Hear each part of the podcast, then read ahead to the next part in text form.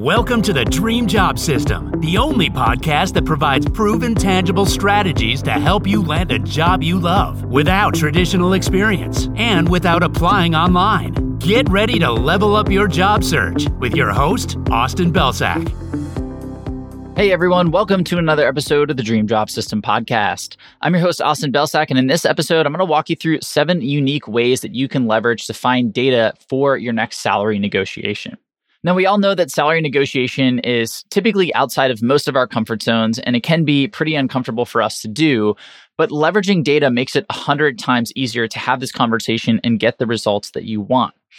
And the time that you need to gather that data is before you start entering the interview process, before that phone screen, because salary is likely going to come up in that first interview.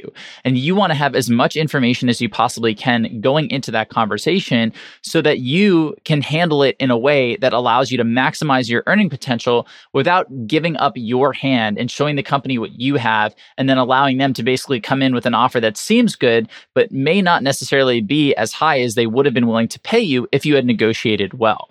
And the real key here is to gather as much salary data as you possibly can because most of the sources out there we just don't have a way to verify the data that, that are on these platforms. And so relying on one of them alone can be a little bit of a dangerous game. Instead, I like to have a whole bunch of options that I can use to gather data from multiple sources so I can see, okay, where are the lower ends on these spectrums? Where are the higher ends on these spectrums? What are the averages I'm seeing in these platforms? And then using those multiple data points, we can kind of dial into some specific numbers that we have confidence in, or at least a little more confidence in than we would with just some random unverified piece of data from one website. So let's dive in. The first place that you can use to get data for your salary negotiation is by searching in states that require companies to post salary ranges in the job description. The reason why I love this tactic is because we're getting real salary data. When companies are required to post salaries in the job description, that is actually what they're going to be paying these candidates. They're required to, to put that in there by law. So when we see that, we can say, okay, this is what I know that this role is getting paid. And then you can extrapolate it or you can adjust it based on your location. So, for example, if you are looking up your salary in one of these states, let's say Colorado, which is one of, I believe, the seven states that mandates companies posting salaries in their job descriptions, I can look up a job in Colorado and then I can go use a cost of living calculator to adjust it for New York or New Jersey or California or wherever else you might live. And now you have salary data that came right from the company themselves, and you've adjusted it for your location, which is going to put you in a pretty good place. The second resource that you can leverage is a site called h1bdata.info.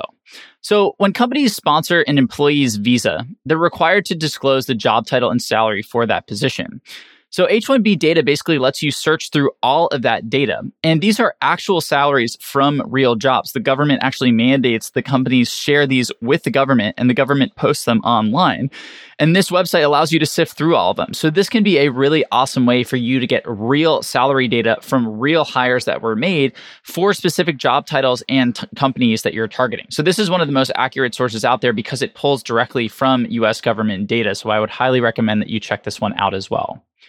The third resource is levels.fyi. This is especially helpful for tech workers because Levels not only has robust information on tech salaries, but it also has a ton of info on internal levels at these companies. And most people out there who don't work at this industry or for these companies, they don't know what levels are. But levels are a critical part of your compensation structure and your ability to grow at these different companies. And levels.fyi not only explains what all the levels are, but it actually ties back a ton of information about compensation to those levels. So things like base salary, things like bonus, things like equity, OTE, all of this stuff can be tied back to specific levels for specific roles at these companies. So that when you go into the negotiation, you can ask, you know, what level is this role posted at? And you can then go to the site and you can say, okay, I know what bands this looks like. I know what equity I should be able to expect, et cetera, et cetera. This is information that you're not really going to get from any other resource, but is critical if you want to maximize your leverage when you negotiate with one of these larger tech companies. The fourth resource is Glassdoor. And I think Glassdoor is pretty familiar to most people. But that's for good reason because Glassdoor is probably the most robust database of salaries that are out there. Now, again, we don't quite know how accurate all of this information is, but given the volume and just given what that means for averages and things like that, we can feel pretty confident in using this as one of our data points, which is good because they have a ton of information that is going to align to pretty much any role that you're looking for. And it's not just role and company specific. You can actually go out and say, hey, what does a marketing manager make in the New York City area? Or what does a marketing manager make in the state of California? And they will give you those ranges and those averages.